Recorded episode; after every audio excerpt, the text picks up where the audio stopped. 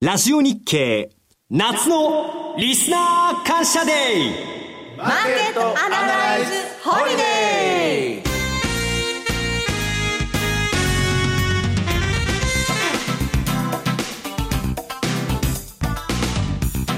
皆さんこんにちは、松尾恵理子です。いかがお過ごしでしょうか。え今日この時間はマーケットアナライズホリデーをお送りします。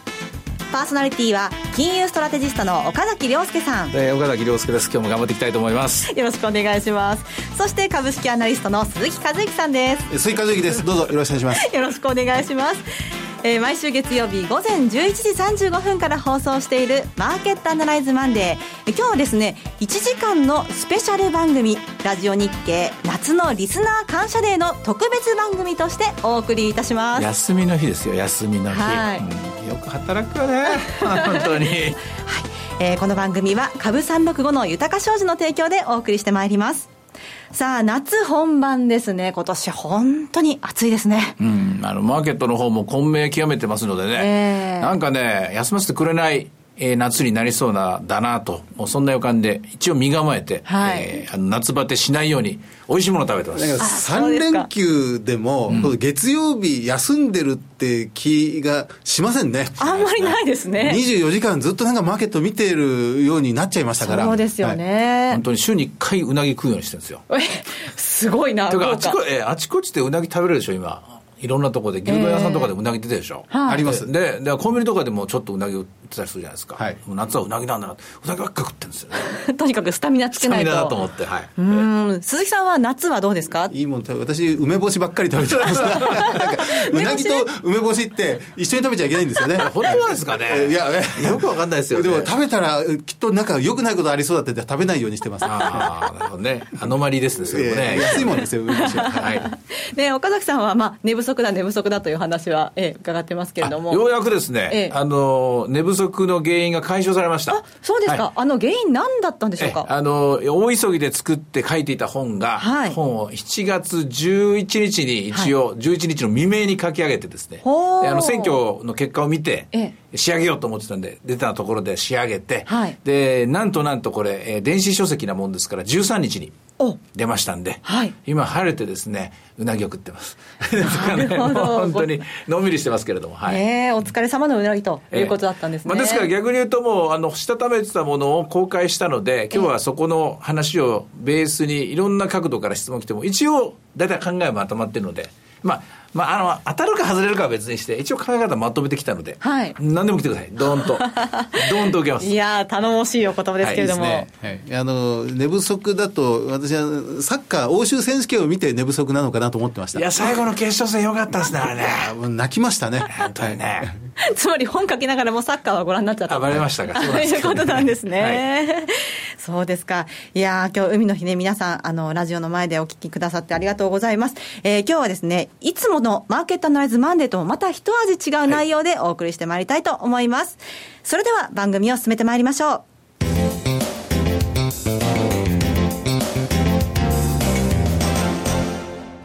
今後のストラテジー。今後ときましたか。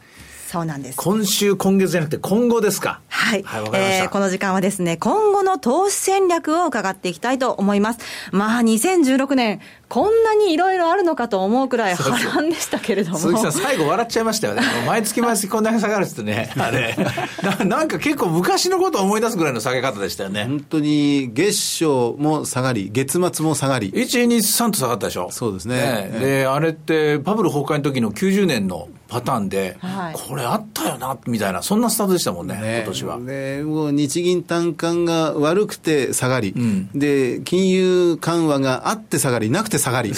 マイナス金利で下がり、はい、で追加緩和なしで下がりあってもなしでも下がりっていうことでね、えー、何やっても下がってたような気がしますね、うんうん。これにせんじゅうろくねんこう半どうしたらいいのかともうね考えあぐねてる方もいらっしゃると思うんですけれども、はい、今日そのあたりをちょっと昔も振り返りつついきたいなと思います。まあ、まず、まあ、今お話にもありましたけれども特に前半、はい、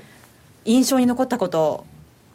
岡田さんいかがですか。まずやっぱりじゅうごねんまで続いたアベノミックス相場が、はい、まあ、まだ続けるんだっていう人もいるかもしれませんけども、ひとまず終わった、えー、なんかある形で終わったんですよね、うん、そのある形っていうのは何かっていうとやっぱり、えー、円安が止まったっていうことですね、はい、で、まあ、裏を返すとこれドル高これ以上は勘弁してくれっていうところまで、えー、ドルの実行レートでいうとこれ本人も書いたんですけどもボトムから さんじゅうはちパーセント ぐらいドルの実行レート上がったんですよ、はい、対ユーロ、対人民元、対円、対イギリスポンド、対カナダ、対メキシコ、これぐらいの通貨が一番重要なんですけどもね。でそこでまあ、あ今年の6今年のいちがつのところがピークをつけたもんですから、そこのちょうどそのピークをつけるところのダメをしてきたのがマイナス金利、はい、でそこでもうこれダメだと向こうのフィッシャー副総裁 エフアールビー が副総裁がにがつついたちに話をして、そこから鶴瓶落としの円高が始まっていく。ただまあ他の通貨について言うとそれほどまだ進んでないんですけどね、円はとにかくピークから にじゅっパーセント 落ちましたからね。で にじゅっパーセント も円がドルに対して強くなってしまうと、これはもう日本の企業業績は全部ひっくり返ります、うん、問題はそのひっくり返るところをどう次の均衡点を予測するか、この答え探しというのが答えを探すのが、まあ、ななかげつかん本当に苦しか苦しんだ背景だったと思います、うん、鈴木さんはいかがでしょう。どんなことが印象に残りましたか。いやあのしがつのにじゅうはちにちの下げなんですけどね、はい、あのまあ、ゴールデンウィークに入る直前のあの日銀の金融金融緩和、あ、日銀の金融政策決定会合の日に、このそれまで期待していたものが、きっとマーケットは期待外れだったんですね。何も出なかったんです、はい、何も出なかったということで思いっきり下げたんです、うん、で日銀は結局あの時何もしなかったんですけどね。でマーケットが勝手にこのマイナス金利付き貸し出しをするのではないかという、はい、そのまあ、ある種のね、今は随分そういうこと議論された、あの時は唐突すぎて理解もできなかった、はい、起き手破りじゃないか、もう禁じ手じゃない、いろんなことが言われていて、そんなことあるわけないよと思っていたものを期待して、で逆に案の定なかったんですが、えー、その期待がなくなったという理由だけですごく下げてしまった、うん、こうどうしたらいいんだというふうにこの日銀としては思ってしまうんじゃないでしょうかね。や、まあね、本当そうなんですよ。でもね、あの芥川龍之介の龍じゃないけども、龍が出るぞ龍が出るぞ本当に龍が出るっていう株式市場の一つのパラドックスが見事に見えたのがこのしがつの相場展開だったり、だけどあれ落ちるんだけどその後また戻るんですよ。そうですね。でこれまた同じ現象がブレグジットろくがつにじゅうよっかも落ちるんですよ。落ちるんだけど一応そこには戻るんですよ。これまた、えー、怖い夢を見て落ちる、でも現実に帰っていく、怖い夢を見て落ちる、またその現実に戻っていく、これを繰り返している。でその怖いものを見たさもあるんでしょうけれども、頭の中ではね、悪くなってるのが分かっていく。でもどうなる、どうなるのか見えない。どう悪くなるのか分かんない。うん、その中、暗中模索で手探りで闇の中をさまよったみたいな、そういう前半だったと思いますね。うん、まあ、そんなこう波のある中で、鈴木さんからご覧になって、あの印象的だった会社、企業というのはありますでしょうか。あの一つは、ニトリホールディングス、はい、きゅうはちよんさんですね。この円高はやっぱり日本経済にとってダメージなんですよね。えー、で円高で日経平均、あるいはトピックスが下がってしまうのは、まあ、これは仕方ないんですが、円高をこの、まあ、逆手にとってというか、海外で作って日本に輸入してきて販売するという輸入業者にとっては円高はむしろメリットになってくると。で円高で個人はやっぱり勤めてる会社の業績が悪くなってはなかなか収入も増えないんですが、はい、まあ、しかしその物を買うときに円安によって物価がずいぶん上がってしまったなと、うん、そ, その部分の所得効果ってマイナスの所得効果がずいぶんやっぱり大きかったんだなと思うんですね。円高が意外とこのプラス方向に働いて、ニトリのような会社というのは株価がずいぶん上がったりなんかしましたからね、うん、これは前半戦ではずいぶん象徴的に良かったなというふうに思う会社の一つですね。さて後半なんですけれども、はい、今日の本題です、はい、どうなっていくんでしょうか。ちょっと今ざっくり伺いましたけれども、うん、あの鍵を握っているのは、えー、ドルのやっぱり実行レートがここからのですね、はい、最大のグローバルに考えるときの鍵だと思います。もちろん他にもアメリカの大統領が誰になるのかとかですね、あのあるんですけれども、しかしその前にもブレグジットっていう結果結果というか問題点はどこにあるのか見えましたから、はい、ですからそれよりもやっぱり経済に関して言うと、ドルがどっちを向いて走るのか、うん、ドル高方向に行くのかドル安方向に行くのか、今年のいちがつからドル安方向に動いたんですよ、はい、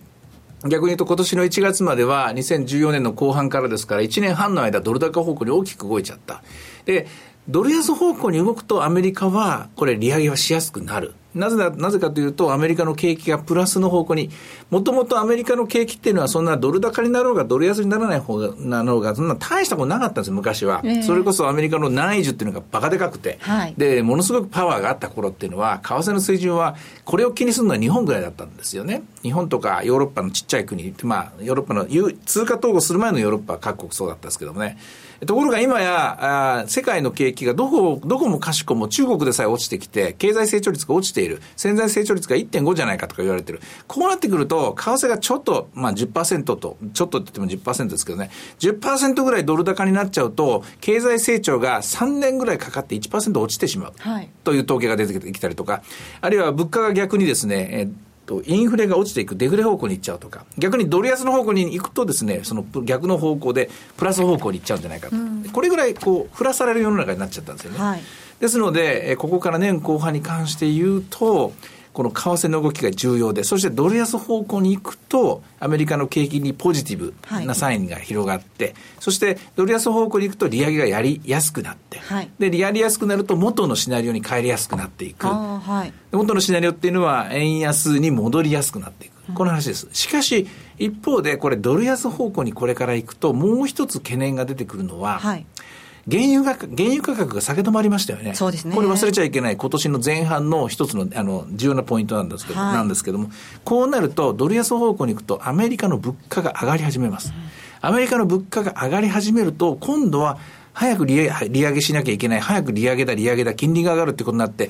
世界中の金利が水没した状況の中で金利が上がり始めるかもしれない。その金利が上がり始めると、これまた全体が狂い出すんですよね。えーおそらくこの金利の上がるスピードと経済成長のスピード、この両方の天秤でドル安の場合はですね、ここを気にしながらマーケットを動くと思います、うん、まだ比較的あの計算しやすいと思います。ああ、そうですか。ただ問題はやっぱりドル高だろうと、もうユーロを安くしていく、人民元安くしていく、円だって安くしたいんだと、通貨高、通貨安競争ですからね。こうなってくるとアメリカ利上げできなくなっちゃうと、ちょ勘弁してくれよみたいな感じになっちゃうと。そうするとアメリカの株式市場の方もこれ利上げができないっていうことはいいことなんだけども、ドル高が続いちゃうとこれ ピーアンドジー とかですね、えー、他のJ、ジェイジェー とかですね、あとまあ他に他にもあの輸出企業いくつかありますけれども、そういった業績が悪くなってしまうんで、これまた失速懸念が出てくると。まあ、この辺のところの均衡点を探すという展開です。最初の、まあえー、最初の方向性は次のはちがつだいいっ週の雇用統計、はい、ここから、まあえー、また次の動きが始まると思いますけどね。うん、あのちょっとお話の中にもありましたブレグジットなんですけれども、はい、岡崎さんからご覧になってもうブレグジットの影響っていうのはもう消えましたか、それともまだこれから出てきますか。いやいや、えー、と大体さんしゅうかんが終わってにじゅうさんにちでしたっけね、はい、えー、ろくがつのにじゅうよっかか、にじゅうよっか、にじゅうさんにち、にじゅうさん、にじゅうよっかで、それでいち、に、さんしゅうかん終わったところで大体のマーケットが元のいた水準に戻ったんです。そうですね。で戻らないのは、えー、ポンドの数字だけで、結局終わってみると何のことはない、うん、イギリスが通貨安競争に勝ったみたいな感じなんですよね、うん、皮肉なもんですよ。イギリスのバンクオブイングランドのカーニー総裁は通貨安競争は絶対やっちゃいかんって言ったやっちゃいかんって言った人がですね、えー、やっちゃったっていうわけなんで、まあ、あの人がやったんじゃないけども、これも今年のマーケットを象徴するような、えー、連帯だとかこう融合だとか統合だとかそういうことにしがみつくグループが割り損で、うん、で、えー、自分勝手に、えー、自国優位ででそれこそ通貨安競争を良しとするような、まあ、実際まあ最初に喧嘩を打ったのは中国人民元の切り下げ、去年のはちがつからなんですけどね。でイギリスがこう下げたでしょ。あとまあトランプ候補なんてもうアメリカファーストもう言い切ってますからね。あの他のことはともかく、協調はともかく、まず自分の国優位にやっていくべきだっていう考え方がまかり通ったということ、はい、これが一番重要だと思います、うん、おそらくこれは伝播していきますから他の国でも続くと思いますね、はい、なるほど。そして鈴木さんいかがでしょうか。日本の株に対してはどんな姿勢で臨んでいけばいいんでしょうか。はい、あの難しいなと今年の前半特に思ったのは、はい、その日経平均が描く日本経済あるいは日本の景気の、まあ、をトレースしたような株価の動き、そう日経平均で描かれてない部分が随分強くなってるんですよね。あの、まあ、一種一つは新興市場マザーズやジャスダックの銘柄であったり、まあ、東証一部に今どんどん下から上がってきますんで、はい、東証一部の小型株であったり、この日経平均が描く、まあ、大企業 ど, どちらかというと自動車電機に代表される輸出関連企業というものと格差が乖離が随分広がったなというのが今年前半の銘柄の動きの特徴ですね、えー、だからどちらを見るかです。あの個人投資家として株を投資して株を買って買いで儲けようとするときはどちらかというとやはりこの若い新しい小型的な企業、はい、伸びしろの期待できる、そうそうそう、そこだったら今年前半でも随分こう、まあ、プラス方向に稼ぐことができたなっていう年でしたね、うん、年でした。実感としたんじゃないですか、うん、まあ、マザーズ市場のバイオ銘柄がまずしっかりであったと思うし、一番近々ではやっぱりポケモンですよね。任天堂あれを高げましたね。これこの破壊爆発力ですね、まさにね。そんなものね、ブレグジットも減ったくれもなくでもヘリコプターまでも減ったくれも円高も関係なく、ね、デフレも何にも関係なく、あれににじゅうごねんまえのコンテンツですよね。にじゅうごねんまえのコンテンツ、ゴジラの再来みたいなもんですけどね今日も今日もっていうかこの間も聞いたんですけど、あのポケモンって何ですか、犬なんですか、猫なんですか。いや岡崎さんはそこですか。あ、妖怪なんですよあれ、ね、だけどあのコンテンツがジェネレーションがいっこ回ったところで今度蘇ってくる、これはねすごい横に広がりますよね、どんどんどんどん。これは世界同時社会現象みたいになりつつありますね、うん、そうですね。他の国でも人気ありますからね。ありますね。あのなんか久しぶりに嬉しい嬉しいこうなんか意外感のあるニュースだったですよね。やっぱり日本のものっていうのは人気あるんだなっててね、突如出てきますね、うん、だからこれからもまだこういうの出てくる目ってはきっといっぱいあるんでしょうね。そうですね。となりますと今後のストラテジー、はい、まあ、まとめますと岡崎さんとしてはドル為替に注目と。やっぱりまだ私は基本的な、じゃあどっちの作戦なんですかって言って、私はまあドル安円高、はい、うん、やっぱりドル安を、えー、でないと、えー、元の軌道、まず一旦一旦ドル一旦ドル安になってアメリカの景気が順調に回復するまでこれはもう、えー、その方向に行かざるを得ないだろうなと。で行くとこまで行ってから今度ひっくり返ってくると思うんですけどね。行くとこまで行くというのはまあもう一度ひゃくえん割れであるのかきゅうじゅうごえんであるのか、これ行ってみなきゃ分かんないところあるんですけども、方向的にはそちら、うん、で日本株に関して言うとやはり、えー、本当にボトムはどこなのか全体で見た場合ですね、はい、そしてまだいちねん経ってないので来年のことを考えたら鬼が笑いますけども、じゅうななねんさんがつの着地はどれぐらいな な, なのか、うん、これを見届ける、まあ、その旅が最初だと思います、はい、でその合間合間でポケモンが出てきたり、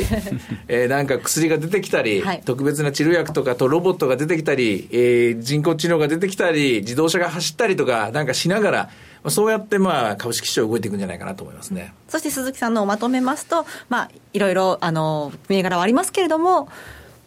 あれですね、それぞれの個人の選択にかかってくるというところなんでしょうか。ドル安円高という岡崎さんのそれを受けてあの受けると、はい、やはり大型株はなかなか上がりにくくなっちゃう、うん、そうですね、伝統的なものは、ええ、むしろ小型株的な、うん、成長企業の方がいいなという気がしますね。わ、うん、かりました。以上今後のストラテジーでした。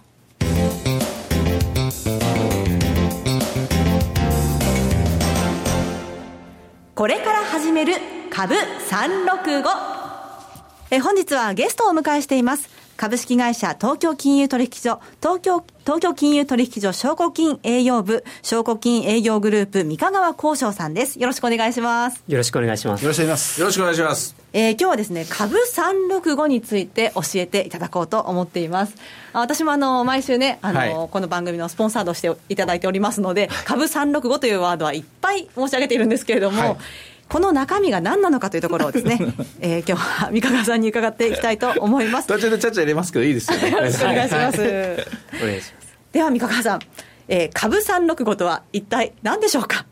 はい、えー、クリック株さんろくごとはですね、はい、東京金融取引所に上場しております株価指数証拠金取引の愛称になります、はい、で実際まあどういったお取引ができるのかといいますと、日経平均、皆様ご存知の日経金をほぼにじゅうよじかん買いだけでなく売りからもお取引をすることができます、うん、またその他ですね、アメリカのニューヨークダウ、ドイツのダックス、イギリスの エフティーエスイーひゃく という株価指数を円価格でお取引をすることができます、はい、このさんろくごっていうのはいちねんのことを意味してるんでしょうか。そうですね、あの、まあ、いつでも取引できるっていうイメージで、はいはいはい、これはね祝日ありなんですよ。そうなんですよね、祝日ありでさんろくご、まあ、もちろんさんろくごだけど実質的にはあの土日は休みますけどね。そうですね、だけど今日海の日もやってますせと、はい、空いてますせと今注文出してくださいってこういうこういうノリなんですよね。それでさんろくごだから逆に普段ねお仕事とかでなかなか日中見てられないけれども祝日だからこそちょっと見てみたいって方にはいいわけですよね。そうなんですよね、取引ができると僕やっとテレビながらそういえば今いくらしてんのかなとかですね、そうそうそうそうこういうのありなわけなんでそういう感覚でもできるということなんですね、はい、ただこれどこでどうやって売買するのでしょうか。はい、こちらはですね区株さんろくごの取扱会社にお口座を開いていただきまして、はい、その会社さんを通じて、えー、東京金融取引所にご注文いただくということになります、うん、取引始めるにはどういうふうに ま, まず口座を開くと。そうですね、はい、でそれからあとの手順としてはその証券会社さんに、はい、えー、お金を入れていただきまして、はい、それで注文出していただけれますと、はい、その会社さんを通じて東京金融取引所に注文が来て 取, 取引所のマーケットで価格がついて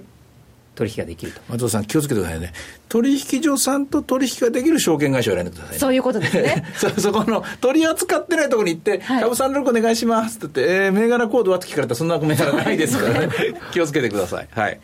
そして、えーと、日経平均を取引するという、まあ、ことなんですけれども、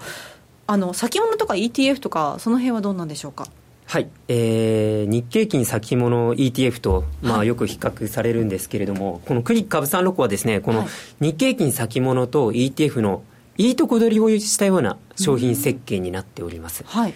例えばなんですが日経金先物は、まあ、レバレッジがにじゅうばいからさんじゅうばいかけられる、そしてじゅうごじ以降も取引できるということから、まあ、短期の方に非常に向いているんですけれども、はい、決済期限があるため中長期に持てないとか、あとは配当が出ないというデメリットがございます、うん、また イーティーエフ につきましては配当があったりですね、えー、レバレッジさんばい程度というのはありますけれども、えー、じゅうごじ以降取引できないというところがありますので、はい、どちらかというと短期よりかは中長期向けの商品設計となっております、はい、クリック株さんろくはこの両商品のいいとこ取りをしまして、例えばレバレッジでしたらにじゅうばいからさんじゅうばい、またじゅうごじ以降もお取引をすることができますので短期のお取引の方にも非常に向いていると。また配当があってさらに決済期限もないので、はい、中長期に保有することもできると、うんはい、もうすでにたびたびご指摘ありますが配当金がもらえるっていうのはこれ、はい、株さんろくごで現物株でもないのに、はい、配当金がこれなぜもらえるんですか。こちらはですね、うんえー、株価指数の構成銘柄ですから日経にひゃくにじゅうごでしたら日経にひゃくにじゅうごの構成銘柄に配当がある都度、えー、配当相当額というのをお出ししております。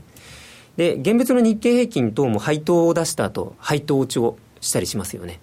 クリック株さんろくごの方も、えー、配当を出すことによって配当落ちをさせて日経平均と、えー、連動同じ価格で動くようにさせております、うん、これ鈴木さんマーケットメイク方式取ってるので、はい、相手方になるマーケットメーカーさんの方がみなし配当みたいな形でどんどん出していくんですよ。一旦それ先出しておいてそのあのみなし出してくれるマーケットメーカーさんは 後, 後日ね本当に配当が入ってきたらもらえるというその時差はあるんだけれども、どとりあえずお客さんには先に出すというそういうありがたい仕組みなんです、ね、ちなみにこれ配当もらえるというのは買いで入ってる人ですよね。そうですね、買いから入っている人は配当を受け取ることができまして、うん、逆に売りから入っている人は配当を支払うことになります、ね、払わなきゃいけないんですよね、はい、でで要するに値段が、えー、と下がっちゃうわけですよね、うん、そうですね下がっちゃうんでね、うんうん、その分と、うん、あの実際にこの株さんろくごクリック株さんろくご、日経平均をこの売買しようと思ったらいくらぐらいのお金から始めることはできるんですか。はい、こちらはですねクリック株さんろくごの最低取引単位というところなんですけどいちまいというのが最低の取引枚数になりまして、うん、このいちまいというのは日経平均 ×ひゃくえんになります、はい、ですから日経平均がいちまんろくせんえんだとしますといちまんろくせんえん ×ひゃくえんひゃくろくじゅうまんえんというのが、えー、いちまいの取引価格になります、はいはい、ただしですねそれが取引価格でありますが、はい、取引金額ですね金額、はいはい、ですけれども、クリック株さんろくは先ほど申し上げた通りレバレッジをかけることができますので、今ですと必要証拠金はちまんせんえん、うん、最低はちまんせんえんを入れればひゃくろくじゅうまんえん分のお取引をすることができます。いちまいぶんが、はい、いちまいぶんがはちまんせんえん、そうですね、はちまんせんえん入れればできます。だけど、だけですけど、ですけど、このはちまんせんえんでいちまいを売買してると、これはいけませんよね。そうですね。あのレバレッジにじゅうばいですよ。にじゅうばいです。それやりすぎです。レバレッジかけすぎ。はい。あのレバレッジはですね、あの個人のお客様のリスク許容度で調整が可能ですので、例えばひゃくろくじゅうまんの取引に対しましてひゃくろくじゅうまん入れて取引をしていればレバレッジいちばいでもう現物株取引しているようなあの感覚ですし、まあ、例えばろくじゅうまんえんを入れてひゃくろくじゅうまんえん取引していればレバレッジさんばいとなりますので、そこは個人のですね、リスク許容度に合わせた形でお取引いただければと思います。これは取引所の三河さんにお伺いするよりもやっぱり岡崎さんに聞かれました。岡崎さん、これ ど, どれぐらい普通レバレッジをかけていくのがいいんでしょうね。鈴木さん、例えば日経平均株価今週上と下、あるいはいっかげつ上と下何円動くと思います、思います、えー、上下せんごひゃくえん、せんごひゃくえんだったら最低でもじゅうごまんえん入れとかなきゃダメでしょ。じゅうごまんえんだってひゃくばいするんだから、はい、うんうん、つまりじゅうごまんえんのひゃくばいで、これでまあ、えー千えー、っと、じゃない、えー、っと、せんごひゃくえん、せんごひゃくえんのじゅうばいがじゅうごまんだから、うん、だから、それで、やっと、やっとそのじゅうごまん入れたらせんごひゃくえん動いても、えー、例えば買いで入ってもせんごひゃくえん下がったとしても、えー、じゅうごまん入れてたら、まあ、全部はなくならないと。全部はなくならない。で、売りで入っても、まあ、じゅうごまんえん、せんごひゃくえん上がっても、一応なんとかなると。ということはそれのそれに対してもうちょっと多いぐらいのお金入れなきゃダメですね、うん、まあ、レバレッジでそういう計算です。そこから逆算するんですね。逆算するんです。で、一応私なんかは初めてこれをやる、今日初めてなんでよろしくお願いしますという方には、そのボラティリティでいつも言ってる数字ありますけど、はい、あれをひゃく割るボラティリティで何倍、例えば にじゅうごパーセント だったらひゃく割るにじゅうごでよんばい、いちねんかんにまああの にじゅうごパーセント 動くのがあるんだから、じゃあいちねんかん長期保有するんだったらよんばいぐらいがいいでしょうと、うん、あるいはまあいっかげつだったらもっとたくさんやってもいいんですけれども、えー、くるくる回していくならばね、そういうあのそういうふうにしてまあアドバイスするようにしてます。なるほど。あの一般的にどれぐらいの金額から始めればいいのかっていうのは、一般論っていうのはあまりありませんか。そうですね。あの今岡崎さんがおっしゃられたような形で、その人の投資スタイルでやっぱり短期の方と中長期の方がいると思いますので、うん、その人の投資スタイルに合わせた形でと。なるほど。長めの方はレバレッジは低めに、低め早めに回転売買する人であれば、まあ、あのごばいろくばいななばいと増えていってもね、あああの慣れもあるでしょうけどね、問題ないと思いますね。今ずっとこの日経平均という前提でお話ししましたが、はい、今度ニューヨークダウの株さんびゃくろくじゅうごの取引も始まったんですよね。そうそう、はい、こちらのろくがつにじゅうしちにちに、えー、東京金融取引所の方にニューヨークダウの方が上場いたしました、うん、ついこの間ですね。そうですね、ね、ブレグジットのちょ直後、ね、直後ですね。大変な、そこから買った人大儲けだったんですよ。新高値取っていきますから、ね、そうですね。まあ、上場来あ過去最高値、最高値、史上最高値あこれ、まあ、完全にニューヨークダウとやはり連動する商品と見ていいですか。そうですね、あのマーケットメーカーがプライスを出しているんですが、ニューヨークダウと連動しているとあの考えていただければと思います。これ取引はドル建てですか、それとも円ですか。こちらはですねあの円になります、はい、えー、クリック株さんびゃくろくじゅうごの海外指数は、はい、あの円価格でお取引をすることができます。あとなりますと為替の影響っていうのはこちらはですね、あのございません。ああのそうですか、まあ、普通ですね、ニューヨークダウを取引しようと思った場合、はい、ニューヨークダウかける、まあ、そこに米ドル円の為替レートが関わってきますので、ニューヨークダウ以外にも為替の値動きというのを見なきゃいけないんですけれども、えー、クリック株さんびゃくろくじゅうごの場合は為替関係なくてですね、もう単純にニューヨークダウ ×ひゃくえん、うん、ですから為替は見ないでニューヨークダウの上下だけを見てお取引をすることができます。あ、それはシンプルで私のようなものにはとても分かりやすいです。不思議でしょ。なんでそうなるかというと、必ず先金決済するっていう約束で取引されてますから、うん、例えば、えー、ニューヨークダウ いちまんはっせん ポイントのやつひゃくばいしてひゃくはちじゅうまんの日経、あのニューヨークダウを買っても、これひゃくはちじゅうまん全部現物をくださいっていう取引じゃなくて、はい、いつか必ず反対売買する約束じゃないですか。つまりひゃくはちじゅうまんをひゃくきゅうじゅうまんで売るのか、あるいはひゃくはちじゅうまんで売ったものをひゃくななじゅうまんで買うのか、必ず反対売買をする、はい、必ず反対売買をする約束なんで、マーケットメーカー反対側にいる人はそこで為替リスクをこの人も取らないで済むんですよ。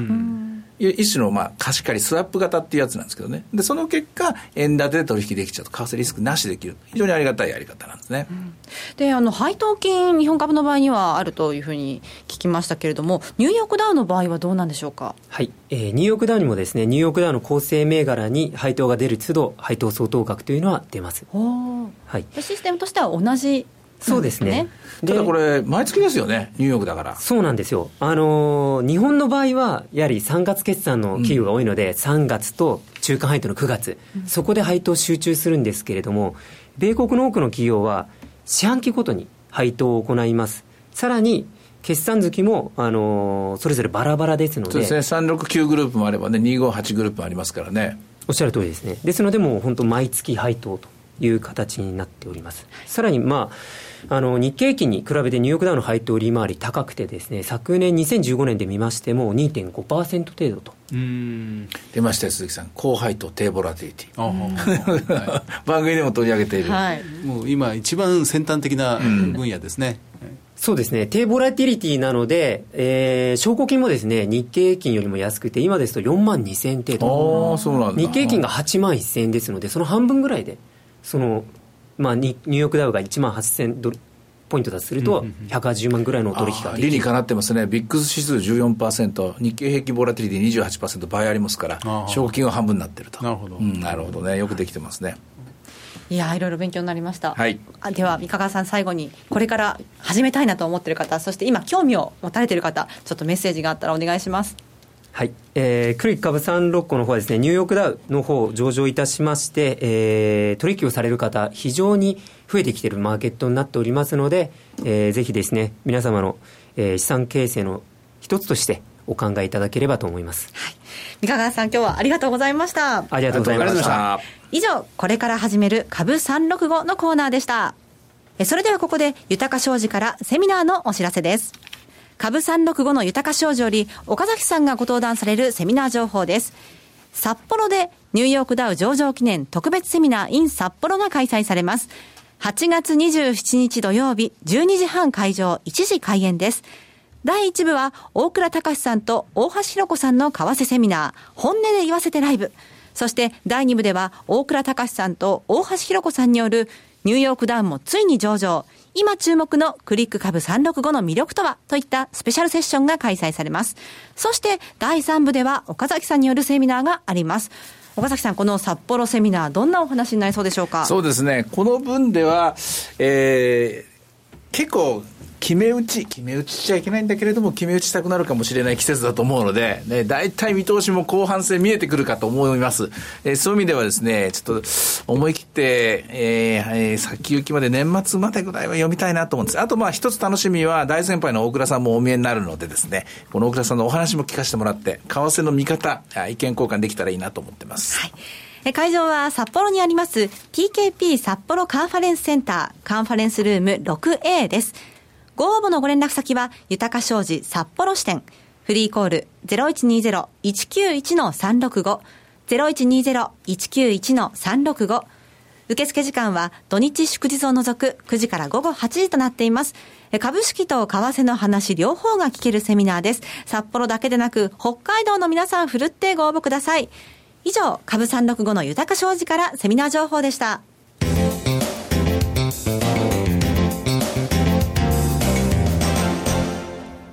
浜鈴銘柄勝負、すげー、えー、このコーナーではラジオ日経の鎌田記者が加わりまして、鈴木さんとの間で銘柄勝負を行っていただきます。鎌田さん、よろしくお願いします。よろしくお願いします。鈴木さん、ガチであの勝負ということで、今日はよろしくお願いします。いや、それもそうですが、なんか松尾さんのエコーがだんだんすごいことになってきてますね。はるはるいやいやいやいやね、ホリデーですからね。はいはい、はい、さあ、このコーナーではラジオ日経の鎌田記者が加わりまして、えー、一つのテーマに基づいて鈴木さんと鎌田さんが注目される企業をそれぞれ紹介介していただきます。そしてそれぞれの企業についてどちらのプレゼンテーションが心に響いたか、えー、大変僭越ながら私松尾がですね、一般的な国民の視点から判定させていただこうと思います。いや、それね、株価の値動きでどっちが上がったとかそういうことじゃないんです、はい、松尾さんへのプレゼンテーション心に響いたかそ, う、はい、そういうこと私やったことないですよ心に響くプレゼンテーションすいません、なんか難しいなんですけど株価が上がるとかそういうことじゃないんですそれ、それは二の次ですね、はい、逆にこれが松尾さんの心を動かすんだこんなことがとかしてですねそこちょっと楽しみにしたいですね。さあどうなるんでしょうか、はい、では最初のテーマ申し上げます。有機 イーエル パネルではまず鈴木さんからお願いします、はい、えっと有機 イーエル パネルに関する銘柄としては私は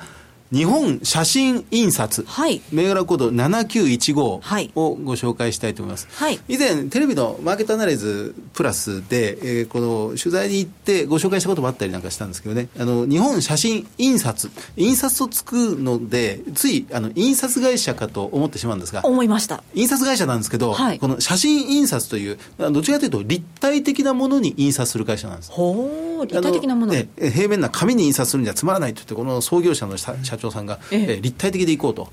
あ、あの最近掃除機の表面がすごくキラキラテラテラその金属的な雰囲気になっている掃除機なんか見たことあります、はい、あ、ありますあります。あれなんかまさにこの技術でプラスチックの表面を木材のようにするとか、あるいは金属のようにするとかいう技術が、いや気がつかないところで家のエクステリアなんか、はい、インテリアなんかでよく見かけたりするんですけどね。あ、そうなんですね、はい、あの中小型のタッチパネルのこれ印刷技術で作られてるんですが、はい、ここではあの世界ナンバーワンのすでにもシェアを持ってると。であのタッチパネルといえば、はい、あのスマホなんですけど、もともと iPhone が登場する以前はそのふたつの容量容量というか方式があったんですよね、はい、この静電容量方式というものとそれから抵抗膜方式、うん、この抵抗膜方式って昔で言うとその銀行の エーティーエム なんかはずっとこれだったんです、はい、でこの日本写真印刷が強かったんです。だから iPhone が出てきた時にスマホが出てきた時にあじゃあきっと日本写真印刷の技術が使われるんだろうなと思ったら、あれが使われずに反対側の静あの静電容量方式が使われちゃった。それが今に至るこのタッチパネル、スマホの画面で、日本写真印刷はガタガタガタってそのタッチパネル関連で評価高かったんですが、随分厳しい目にあったりなんかしたんですよ、はい、それがいよいよまた有機 イーエル の登場によって、えー、この会社ががぜん今浮上しようとしているということになっています。あのタッチパネルの使用状況というのがこれからは、今はスマホとかゲーム機とか、はい、あの家電製品に限られてるんですが、これ医療とかですね、ええ、教育とか、あるいは農業とか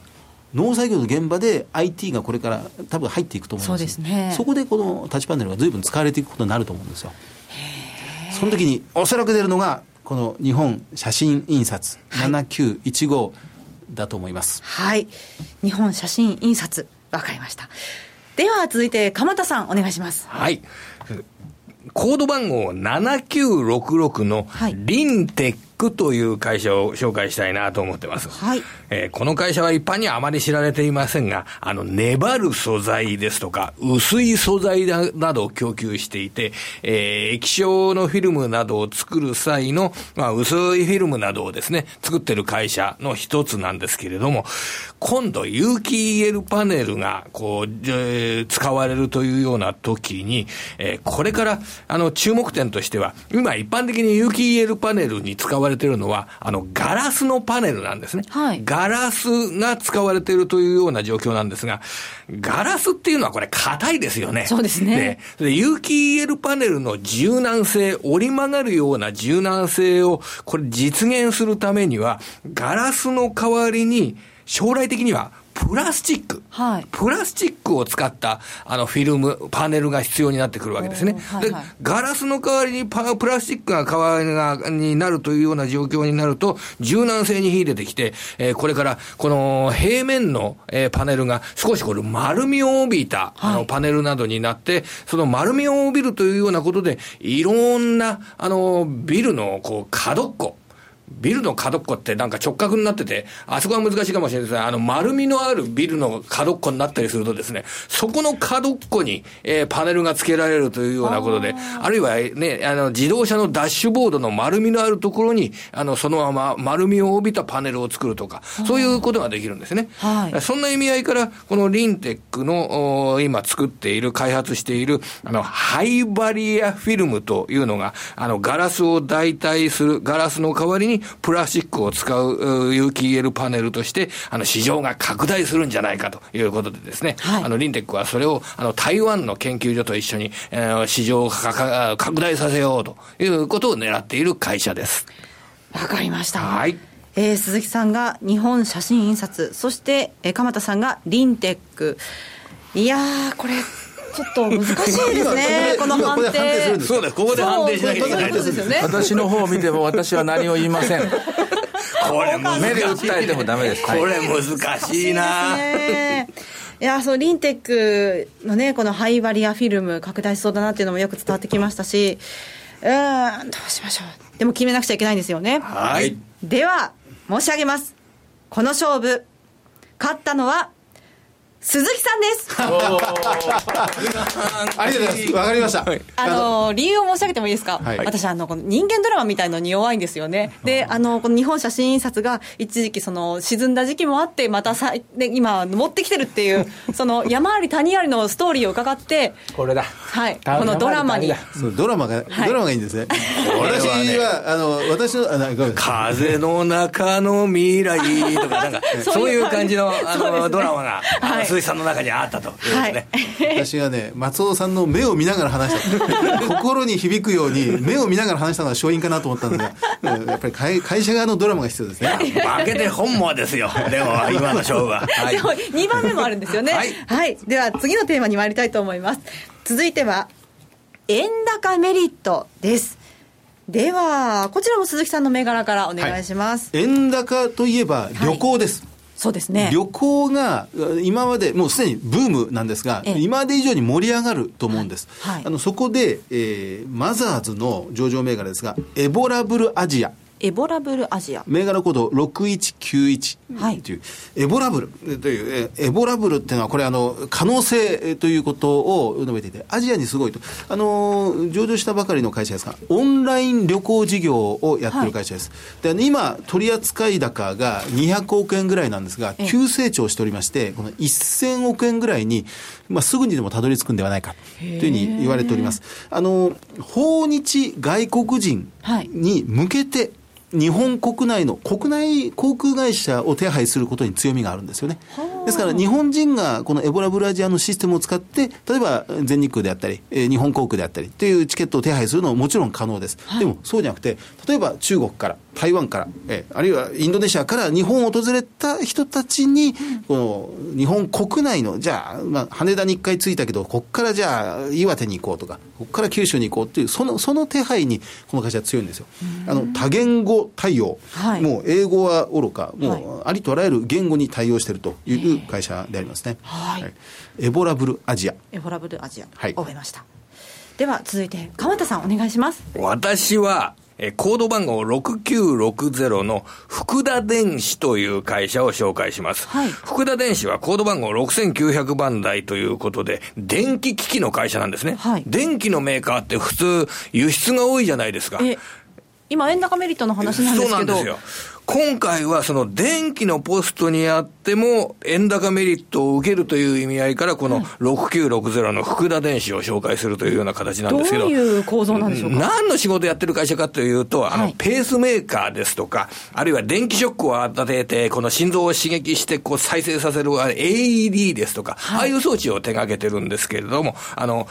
ペースメーカーっていうのはこれ輸入が ひゃくパーセント なんですよ。あれ全部海外の会社が作っていてそれで日本はそれを輸入してるっていうような状況なんですけれども、えー、そうだったんですか。そういう意味合いであの医療機器業界というのはあの輸入に頼る部分っていうのが今結構大きい業界なんですよね。はい、でそれでの海外の医療機器の会社が今日本の市場を見るにあたって、はい、えー、日本の、えー、高度医療市場というのに非常に注目してるんですね。で、日本の富裕層の方々などが、まあ、ご病気にやはりなったりするじゃないですか。そうするとご病気になった後にあの手術ですとかで高度医療を受ける、その高度医療に使われるような医療機器を、えー、開発するということに対して、これまあ正直言っちゃうとすごくその市場が儲かるので、うん、海外の会社が製品開発を日本に向けてどんどん意欲的にやってるというような状況なんですね、はい、それとあの福田電子の扱っている医療機器なども輸入の部分が今非常にウエイトとして増えるという状況にありまして、福田電子のあの今年度の今さんがつ期の前提の、えー、為替レートというのがですねいちドルひゃくにじゅうえんっていう水準なんですよ、はあ、すごくこれ円安ドル高の水準になってるんですけど、はい、これはあの福田電子にしてみると保守的な水準になるんですね、はあ、あの控えめな水準、はい、で今そのひゃくえんに近づくというようなそういう次元になってくると、えー、輸入の部分において円高メリットが発生するというような部分、それでまあ市場自体が成長するというような状況の中で、この福田電子はあの財務内容もいい会社としてあの注目しているという、そういった次第でございます。わかりました。福田電子、いや、うん、意外なね エーイーディー が全部輸入だなって私全く知らずに。そうだったんですね。ああの エーイーディー はこれ一部ですね、日本の会社も製品としてあの開発している部分もあるんですけれども、えー、あのペースメーカーについてはペー, ペースメーカーについてはこれもすべて輸入というような、えー、そういう商品ですね。だから総理大臣は今あの結構あの人気があった頃っていうかアベノミクスが流行ってた頃っていうのは医療機器の輸入を増やして、えー、それをあの日本の収入にしようというようなことに力を入れた、入れようというようなメッセージは出してるんですけどね、はい、現状ではやはりあの外から入ってくるものの方が薬も医療機器も多いという状況なんですね。わかりました。いやーこれ本当今回難しいですね。どうしましょう岡崎さん。さあ、あの目が合わないんですけどダメです自分で答えを出しましょう。そうですね、はいはい、では申し上げましょう。え今回は鎌田さんの勝ちです。これはあれですね、これはね、理由は僕ね、はい、すごく今よくわかります。それは、いっかい戦で僕が負けたから。山あり谷あり。そう。谷の後には山だと。にかいも続けて、ね、僕が負けちゃうと、はい、かわいそうだな、鎌田は。なんか、普段から生活恵まれてなさそうなのに、またここで鈴木さんににれんぱいもしたら、いや、すごい鎌田はかわいそうだな。きっとね、そうじゃなくて、福田電子の方がね、なんかね、人間ドラマがね、あるような気がしたんじゃないですかね。まあ、そこでもまた人間ドラマだったんじゃないかな。鎌田がかわいそうな人間ドラマとともに、うん、福田電子 の, あの医療機器についての人間ドラマを感じてくれたと。いや僕もね、私自身も鎌田さんの福田電子がこれいいなっていうふうに今ずっと思ってたものです、ええ、これはいい銘柄ですね。じゃあちなみにですけど私の理由を申し上げますと、はい、まあ、あの中長期のスパンで考えたときに、うん、今回、ね、鈴木さんのご紹介いただいたエボラブルアジア、まあ、オリンピックまでこう急成長を期待できるなと思った一方で、福田電子はオリンピックを超えてもまだまだ伸びていきそうだなっていう、うん、その可能性の部分に価値をつけたと。高齢化社会というのはこういった市場って結構伸びるんでしょうね。そうですよ ね, ねニーズは高まるんだろうなと思います、はい、さあでは岡崎先生総評お願いします、はい、あの人間ドラマ大事な大事なポイントという気がしました。景気でさえ山あり谷です谷ありですからね、はい、例えばアップルコンピューターだってものすごい山と谷があったわけですから ね, ねだからいろんな会社も山あり谷ありで、今日の話題になった任天堂だって本当に山あり谷ありですよね、はい、だって社長がお亡くなりになって一回あそこどん底経験してからまたこれ回復してますしね。でいろんな企業順風満帆っていうのはないわけなんで、そういう意味ではその目の付けどころ、これからも大切にしてもらいたいなと、そんなふうに思いました。はい、えー、鎌田さん、鈴木さん、ありがとうございました。ありがとうございました。以上、鎌鈴銘柄勝負のコーナーでした。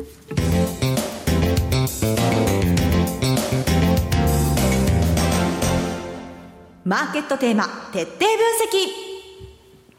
析。さて最後のコーナーになりました。マーケットのテーマについて議論していきたいと思います。はい、さあではまず最初のテーマです。え日本、アメリカ、ヨーロッパの金融政策について。ちょっと伺いたいと思います、えー、まず日本についてはですね、もう手詰まりだ、あもう策が尽きたんじゃないかと私もそう思ってる一人でありますけれども、はい、一応えー、曲がりなりにもマイナス金利というものを導入しましたから、マイナスの深掘り、これは確かに理屈上は可能です、はい、でも や, やるべきじゃないだろうという意見の人もいます。私もその一人。それとは別にヘリコプターマネーなるものですね、これを導入してどんどんどんどん財政政策を打てる体制にすればいいじゃないかという意見もあります。でもこれだっていやいやアベノミックスそもそもヘリコプターマネーと同じようなことやってたんじゃないの、だから効果はないんじゃないの、変わらないんじゃないのという見方もあります、はい。そういう意味では日本の金融政策にはやややや手詰まり感、閉塞感があります。逆に逆にやっぱり自由度があるのが、これ皮肉なことにアメリカなんですよ。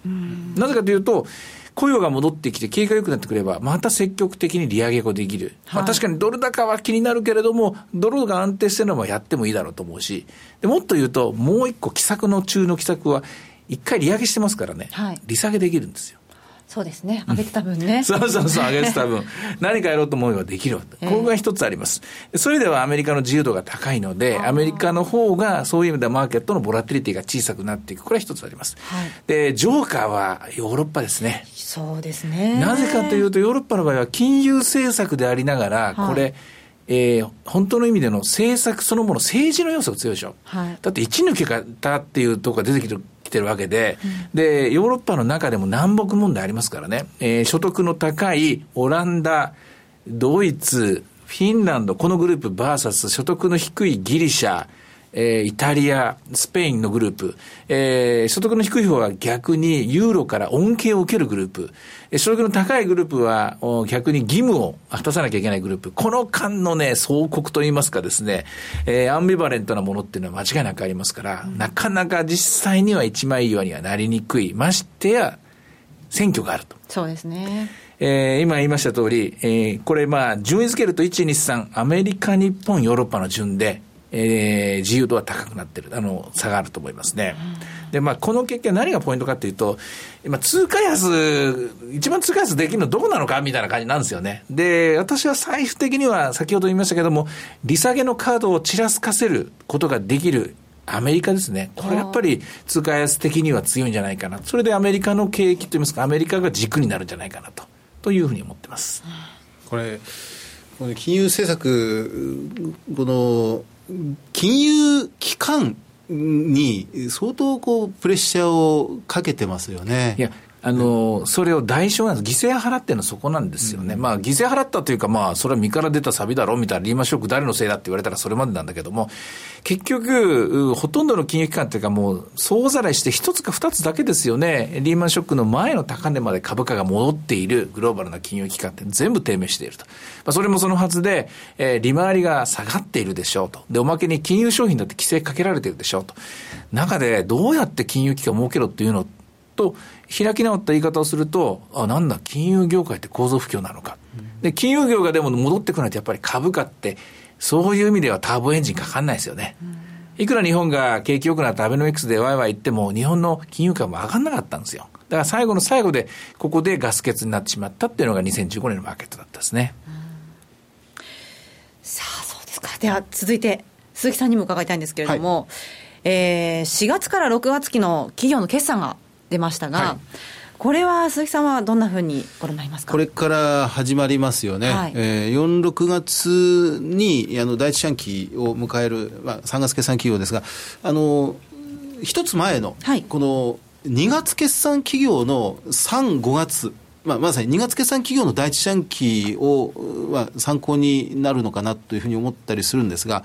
要は下方修正した企業が結構多かったんです、はい、で小売りですから比較的業態安泰だろうと思ってたのに業績悪かったっていう企業が随分多かったなっていうのが一つあって、でもちろん業績下方修正早くも第一四半期終わったが終わったぐらいで通期を引き下げてくるっていう企業は結構売られました。であのそれと同時に、はい、業績下方修正しなかったた企業も売られたんです、うん、でこれはどうせこれ先々行けば業績下方修正されるのに、今こうこの時点で下方修正しないのはこれかえって危険だ、はい、何かこう隠してるみたいな感じ で, で,、ね、でやっぱり売られてしまったんです、うん、で下方修正しても売られしなくても売られというのがこのにがつ決算企業の第一四半期決算だったんですよね、ええ、だひょっとしてそれと少し似たような動きがこのよん、ろくがつの決算、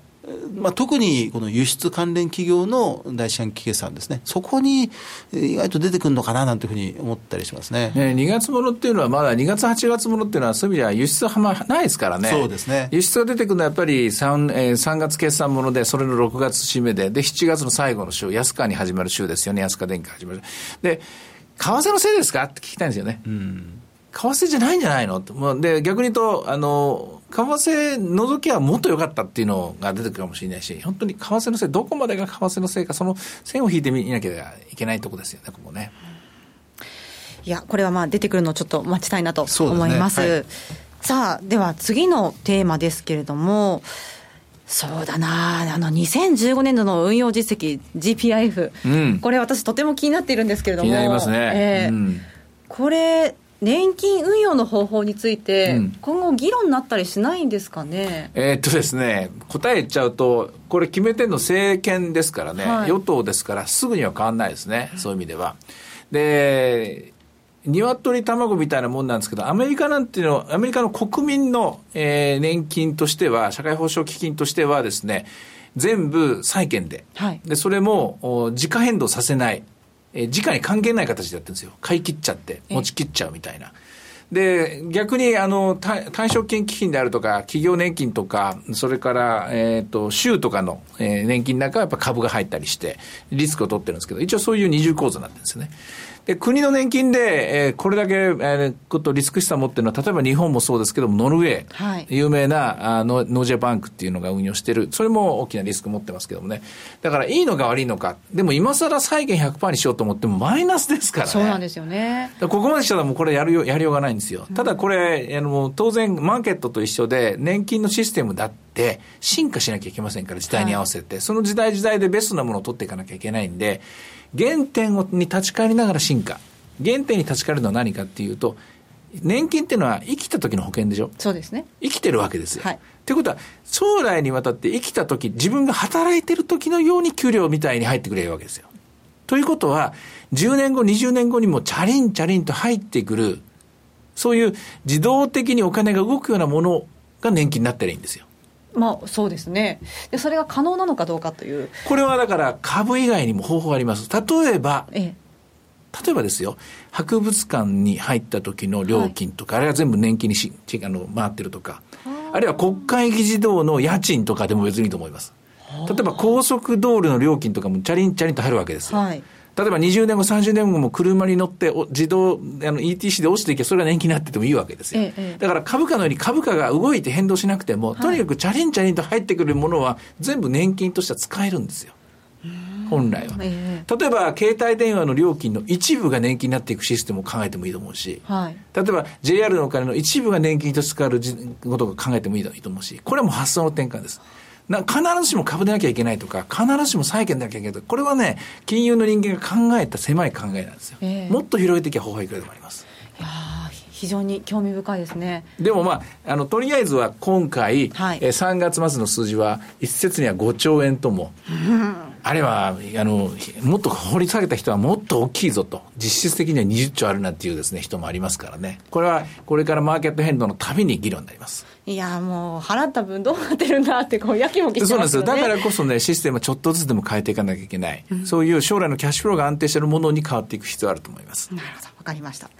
ではちょっと最後時間も短くなってきましたが、もう一つ伺いたい中国経済、はい、これしばらくあのブレグジットとかで忘れてたなという気がしたんですけれども、うん、実際今どうなってるんでしょうか。えっとね、債務はやっぱり増えてますね。それから貿易量が減ってますね、はい、えー、浮上はしてないです。下を向いてることは事実です。下を向いてるんですけれども、やっぱり一番重要なことは中国の、えー、国内の政治的安定があるかどうかだと思いますね。ここもなかなか報道されてないところなので、一応一枚岩で動いてるなら、これユーロと同じなんですけどね、えー、ユーロと中国で非常にそういう意味では似てるんですけど、安定していればですね、あの少々下向いてても大きく落ちなければ落ちない限りは大丈夫だろう。でもドル安イコール中国は救われていく方向になるんじゃないですか。ドル安プラス人民元安ダブルで通貨安競争してますからね、うん、で去年の夏に先んじて通貨安に出た打って出たということは今になってみるとこれはまあ正解だったっていう、まあ、先にイギリスの前に通貨安に入りましたからね、えー、一歩先行ってます、まあ、日本はそのとばっちり受けてますけどそうですね、えー、さて今日は海の日のスペシャルとしてね特別番組をお送りしてまいりましたけれども、もういいんですか。そうなんです、もう時間になっちゃって本当ですかはい、意外といちじかんってあっさり終わってしまうものなのですね。あ、まだまだやるんだと思ってあの待ち構えてたんですけどね、リスナーの皆さんに参考になればと思いますが、はい、ちょっともっと物足りなかったよという方は岡崎さんの本がそうですね、えー、ね、ありがとうございます。しちがつじゅうさんにち水曜日、はいはい、あの電子書籍なんでねそこからしか読めませんけども、はい、見てください、はい、ということでお送りしてまいりました。えここまでのお話は岡崎亮介と鈴木和之とそして松尾恵理子でお送りしました。それでは今日はこの辺で失礼いたします。さよなら。この番組は株 さんろくご の豊か商事の提供でお送りしました。